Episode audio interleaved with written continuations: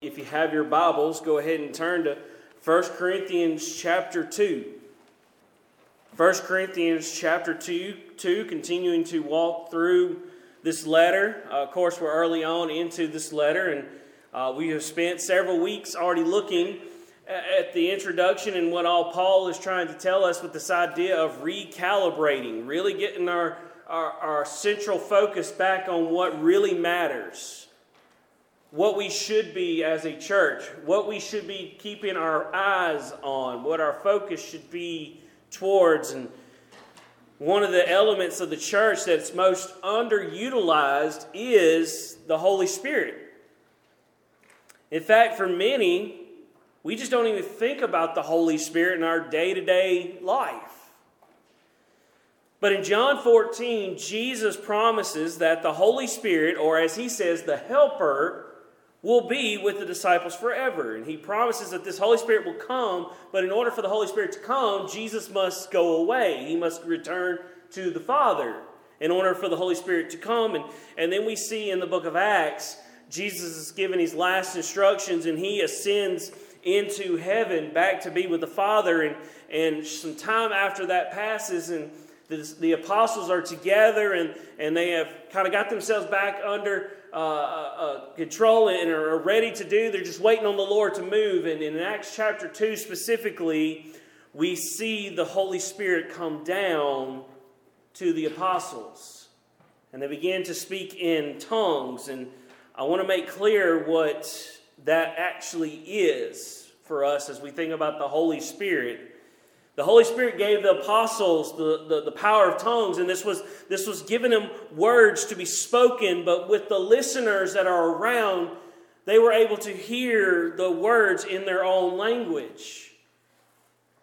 Men were around these apostles, and, and they were thinking, wait a second, these, these men are Galileans. How can we understand them?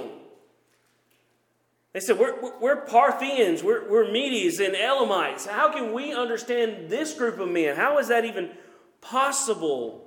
In seeing that conversation and seeing that process all take place, what we know about the purpose of tongues, the purpose of the Spirit giving them the power of tongues, is not about speaking gibberish under the skies of public worship. That's not what tongues is at all. The purpose of tongues is for others to understand the works of God. Acts chapter 2, verse 11, the very end of it says this We hear them telling in our own tongues the mighty works of God.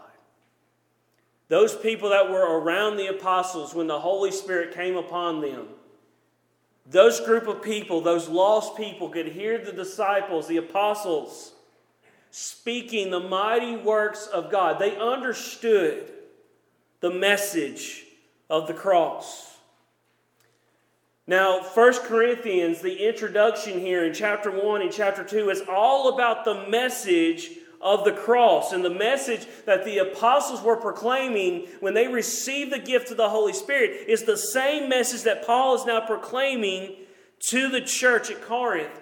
And the reason I get on this soapbox about tongues and the Spirit and how all that works is to show you, one, biblically what tongues are and what they're not, but also to show you the power of the Holy Spirit, the purpose of the Holy Spirit.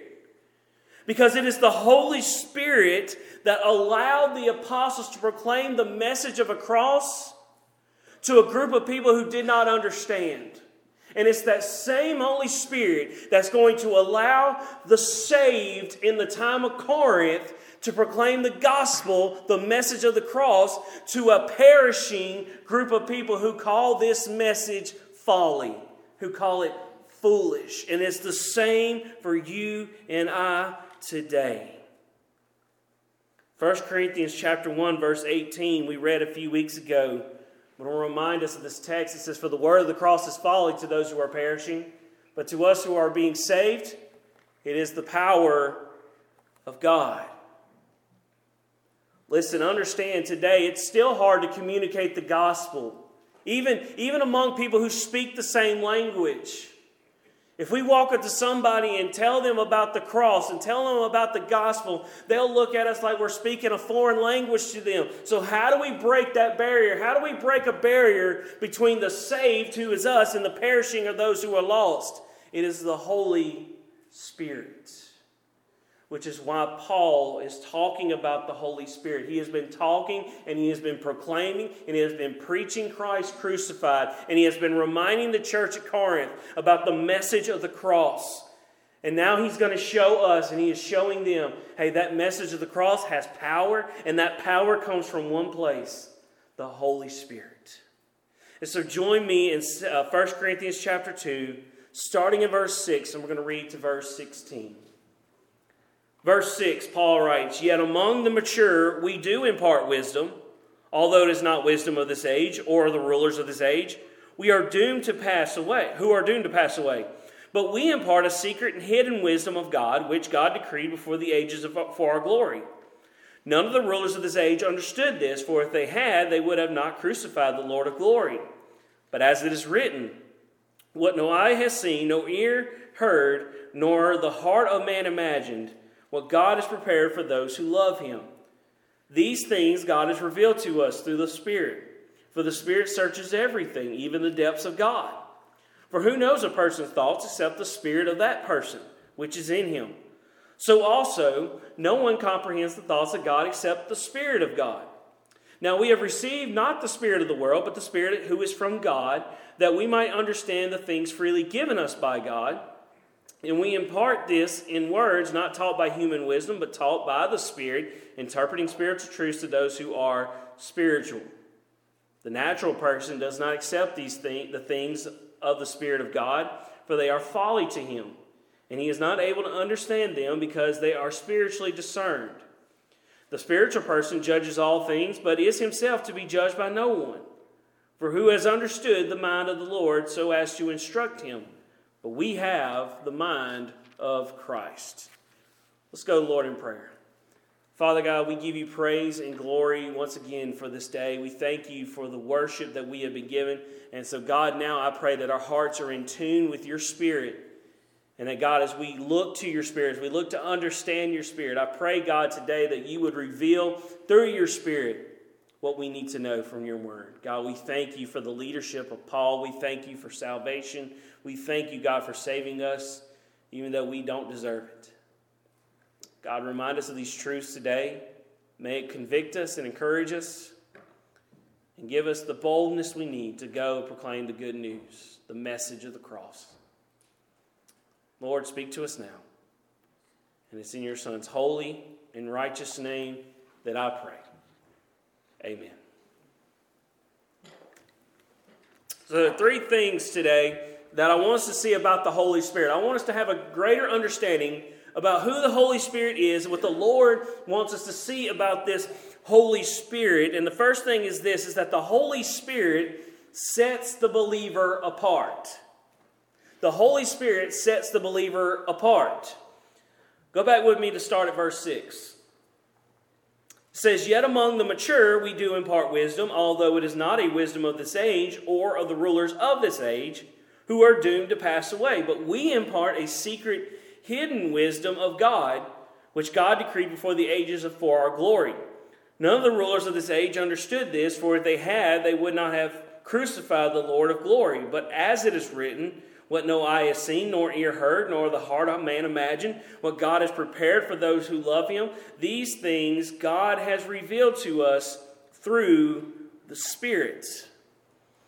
The Holy Spirit reveals what cannot be seen or understood by just anyone. What the Holy Spirit reveals can only be understood by what Paul would say is the mature. Now, who is the mature? Who are the mature that Paul is speaking about? Now, some would look at that and quickly say, well, it's those who, who have been a Christian a long time and have grown and been discipled and are, are very much wiser in their Christian years. But I think it's a little different from that. A better understanding of what Paul means by mature would be to go back to the dividing line in chapter 1, verse 18. What, we, what did we see in chapter 1, verse 18 earlier? That there's this dividing line between the saved and the perishing. The saved are those who understand the message of the cross. Right? They've been saved by it, they understand it, while the perishing do not. And here, Paul is making that same distinction again. He is carrying that distinction throughout this letter. And so the, the mature that Paul is speaking about is simply those who understand and cherish the message of the cross. Simply put, Paul is speaking about all believers, all true believers. Maturity is understanding the message, and this understanding comes from the Holy Spirit.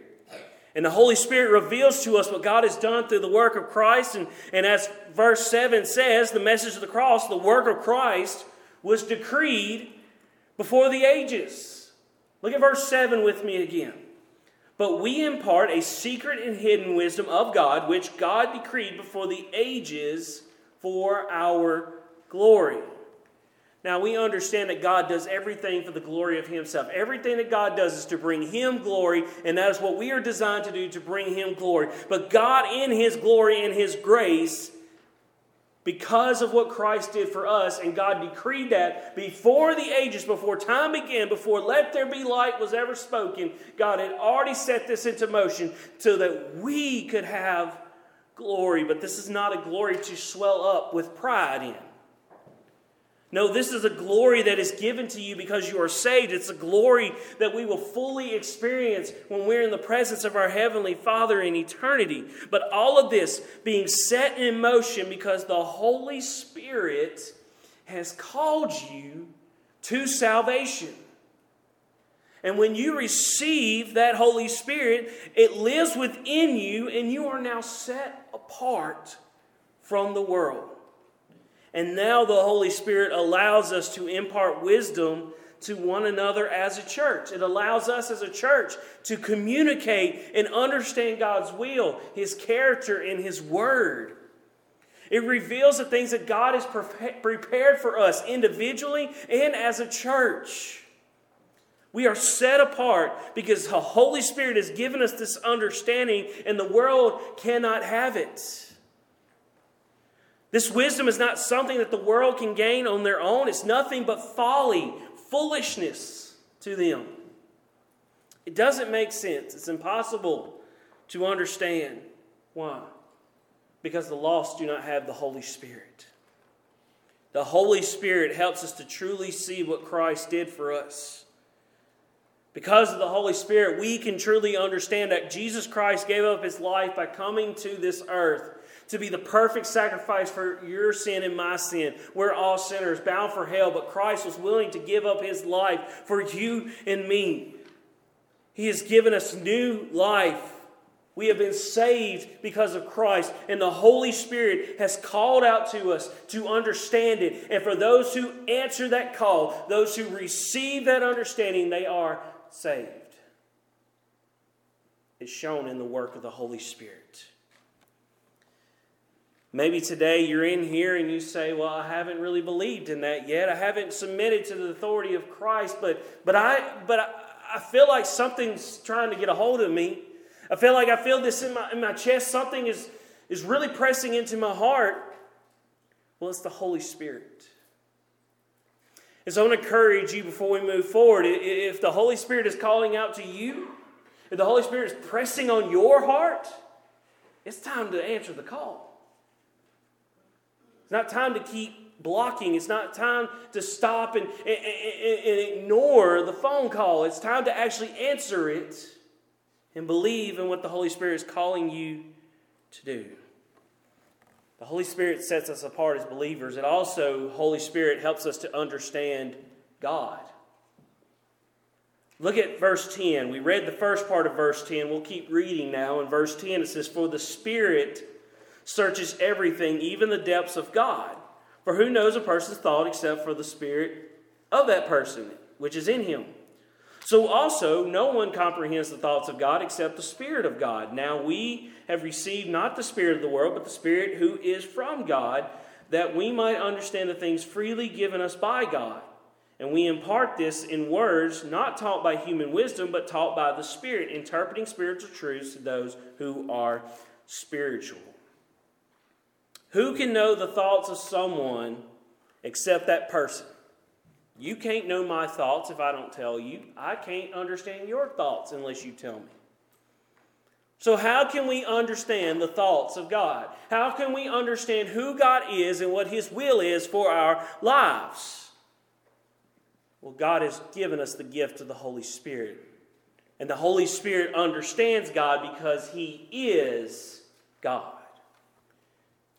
We believe as a church that God is triune. He is what we call the Trinity.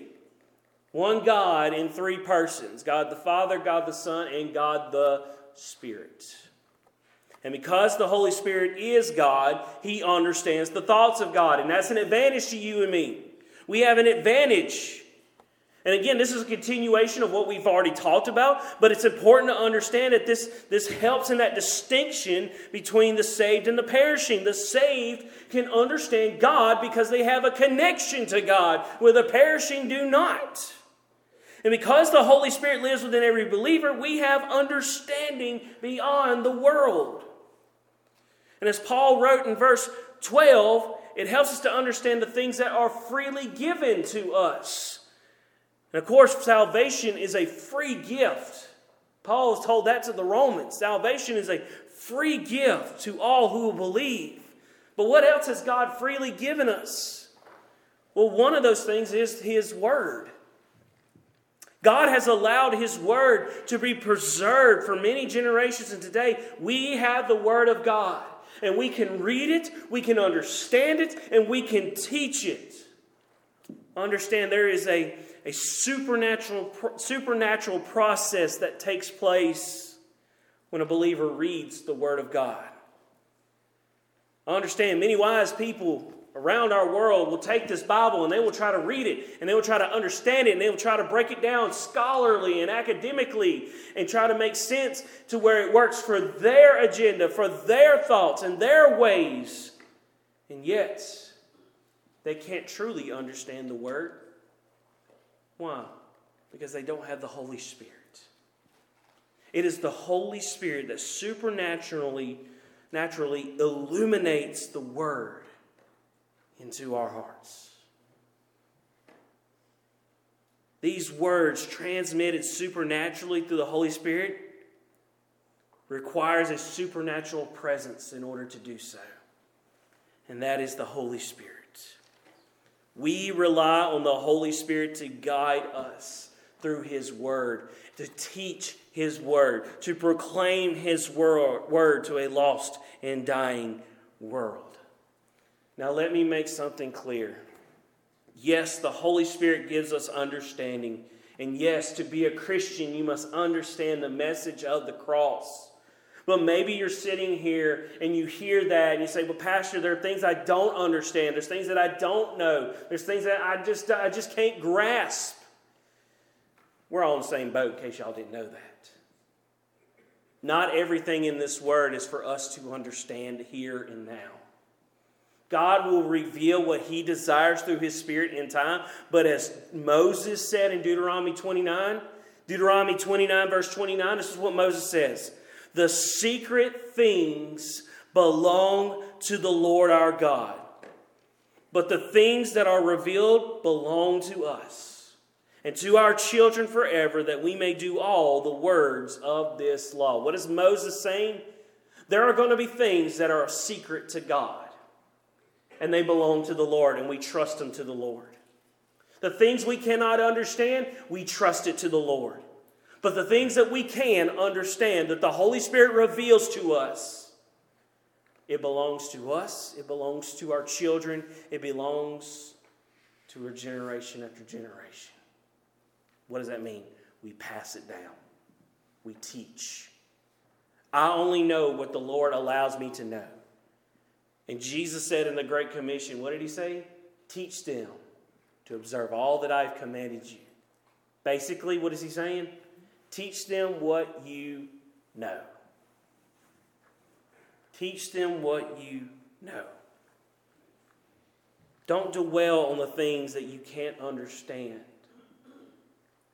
but focus on what you can and trust in the Holy Spirit to allow you to teach and to proclaim as you go out into this world. Understand there are things in this life that we won't understand, but pray, I pray we do when we get to God in glory. But there is much to be learned about God and His Word, and, and it leads us to this last point, and that's this the Holy Spirit empowers discernment. The Holy Spirit empowers discernment. Look at verse 15 through 16. I mean, sorry, 14 through 16. It says, The natural person does not accept the things of the Spirit of God, for they are folly to him, and he is unable to understand them because they are spiritually discerned. The spiritual person judges all things, and, in, but his himself to be judged by no one. For who has understood the mind of the Lord so as to instruct him? But we have the mind of Christ. Now, the mind of Christ in verse 16 is the Holy Spirit. The Holy Spirit is the mind of Christ because God the Father, God the Son, God the Spirit are one. And this is a great advantage to us. But as we look at verse 15 and we see this advantage that's given to us, we have to be careful not to take verse 15 out of its context. So look at verse 15 with me one more time. It says, The spiritual person judges all things, but is himself to be judged by no one. Now, throughout generations, it's been a, a, a, very problematic thing that, that, that believers and spiritual people would take this scripture and they would take it out of its context to swell them with pride and convince others that because they're the most spiritual of the group, they are never wrong on matters. Pastors have used this verse to control their congregations to belittle their congregation as if they're never wrong and their congregation always is. Understand, we have to keep this in its context. And, and, and what Paul has been talking about for several verses, and it's simple that spiritual people and believers are empowered by the Holy Spirit, and they are to be judged, judges of all things. But as all things goes, we're only talking about all things spiritual. Just because you have the Holy Spirit does not mean you become uh, an expert on worldly things. It doesn't mean you become an expert at quantum physics or medical uh, uh, research. It doesn't mean you become an expert just because you are a spiritual being filled with the Holy Spirit. The Holy Spirit's purpose is to give you the ability to judge what is spiritual and what is not. You have a gift to discern what is holy and what is not. You are able to look and see what is God, what is of God, and what is not of God. And the perishing cannot do this. They cannot make determinations and judgment on the spiritual level because they are not spiritual. The gift of discernment allows you to listen to a sermon and determine whether that pastor is biblically sound or not to look at look at uh, uh, quotes and, and, and spiritual uh, conversations on social media and be able to say is that spiritually factual or is it unbiblical? Is it spiritually biblical or not? You as a believer with the holy spirit have the gift of discernment and we have got to use it church. But then they use this part at the end of verse 15 that says the spiritual person is himself to be judged by no one. Yes, not be judged by the world because the world knows no things of spirituality, but that does not mean you are excused from judgment. Jesus clearly already taught us that we are supposed to judge one another. We're supposed to look at each other. First, take the log out of our eye, but we still got to help them get the speck out of theirs. Right? That's what Jesus taught. Everybody wants to read the judge not part, but they don't read the rest of it. Yes, we're supposed to keep each other accountable. We're supposed to take care of one another. Why? Because we have the gift of the Holy Spirit. I can help you on spiritual matters because you uh, because I understand spiritual matters because of the Holy Spirit. You can help me on spiritual matters because you have the gift of the Holy Spirit. The world cannot. The perishing has no authority to stand on on things that are spiritual. That when they talk about when they talk about morality and they talk about what is what is truly moral in this world, just ask someone who's perishing, at what foundation do you stand on? What do you hold to be true that this morality is real? Because otherwise, you don't. As a believer, we have a moral foundation. It is the Word of God. And we can point to the Scriptures and we can say, This is how mankind should love one another. This is how mankind should treat one another. This is how God designed the world to be. And we understand this not because we're smarter, not because we're a genius, not because of all of those things, but because we have been empowered by the Holy Spirit. Church, many in the church today, all around, especially here in America, we have failed to use our gift of discernment. We like the things that sound good. We like the things that make us feel better, no matter how heretical the statement might be. And that's why many are still lost. That's why many don't understand the gift that they've been given. The gift of discernment keeps corruption out of the church, it eliminates divisions within it. It helps us to spot the false teachers and the false prophets of our generation. But if we're not in tune with the Spirit, if we're not using our gift of discernment, we too will fall to emotional highs and spiritual ticklings of the ear, only to be left on a pathway that leads straight to hell. Church, the Holy Spirit is in your heart, is in your life. You have been sealed, your punishment has been paid, you are saved. And now you must use that gift of discernment to proclaim to a lost and dying world. If we won't, the world will continue to evangelize its own message, and many will perish. The Holy Spirit is a gift. It's a supernatural blessing to all who believe, and the world doesn't understand. It led us to salvation, and now it's helping us to pursue understanding and wisdom and holiness. We have to lean on that power. But the question is for all of us today is the Holy Spirit working on you? The Holy Spirit working on you right now? Do you feel in the depths of your soul this burning because the Holy Spirit is trying to get your attention today. Maybe you're in here and you have felt that for a long time.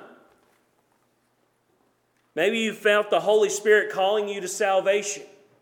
Maybe you're in here right now and you feel God calling you to salvation through the Holy Spirit. And He's been calling you for a while now, but you haven't taken that step yet. Sunday after Sunday, you don't feel like you're ready, or you don't feel that it's certain. You don't want to put yourself out there. You give yourself a million reasons why you shouldn't take a step out and accept the call of salvation. And yet, every Sunday, God in His mercy gives the Holy Spirit to knock on your door once again. Answer the call. Quit standing still. Don't white knuckle, as the saying goes. Don't grab the pew as hard as you can because you don't want to move. Move where the Holy Spirit is taking you. If the Holy Spirit is pressing on you now and you recognize that you are lost, will you come forward this morning and accept salvation? maybe you're in here today and you're already a Christian. The Holy Spirit's been in your life a long time. But you recognize today you've been ignoring its conviction and rebuke on your life. Because that same Holy Spirit that's burning inside of a lost person that's called to salvation, that same Holy Spirit is burning inside believers as they go, as they're being called to repentance. So that burning feeling inside of your chest, if that's if the Holy Spirit is working on you, and is calling you to give up your life of sin, is calling you to give up that sin that you keep holding on to, would you come would you come to this altar and quit holding on to your sin and give it up to the Lord and repent? Maybe the Holy Spirit has put somebody on your mind today that you need to pray for. You've been feel led, you felt led to pray for them for a while now. If that's you, you can come to this altar and pray for them. if that's what the uh, Holy Spirit wants you to do. Maybe they're already in this room. Maybe, maybe that person that you need to pray for is in here, and you just need to go over to them and put your hand on them and pray for them. If that's you, you can do that today as well. If you're in this room and you just need prayer, your heart's heavy and you're burdened, you can come to this altar and pray. If you need to be prayed for, I would love to pray with you as well. But listen to me clearly, all of us. The Holy Spirit is moving. Holy Spirit is speaking. And we need to move with it. Whatever it might be convicting us of, what it might be encouraging us to do, will we respond faithfully to the Holy Spirit today? Because if we will, God can do incredible things in the life of this church. Let's pray. Father God, we give you praise and glory for your Spirit. God, we thank you that as a believer, God, you have given your Holy Spirit as a seal, God. It's a guarantee of our salvation. God, it, it reveals to us the Word in a way that no one else can see. God, we can understand you, not all of you. Obviously, there are things that are secret. There are things that we won't understand on this side of eternity, but that's okay. There's much that we can learn. And so, God, I pray today that your Holy Spirit would move in our hearts, that God, that each person that's in here would feel the Holy Spirit. God, if there's anyone here who has not made that commitment to salvation, but you have been pressing on them, God, I pray that you would press even harder to where they can't help it but take that step out.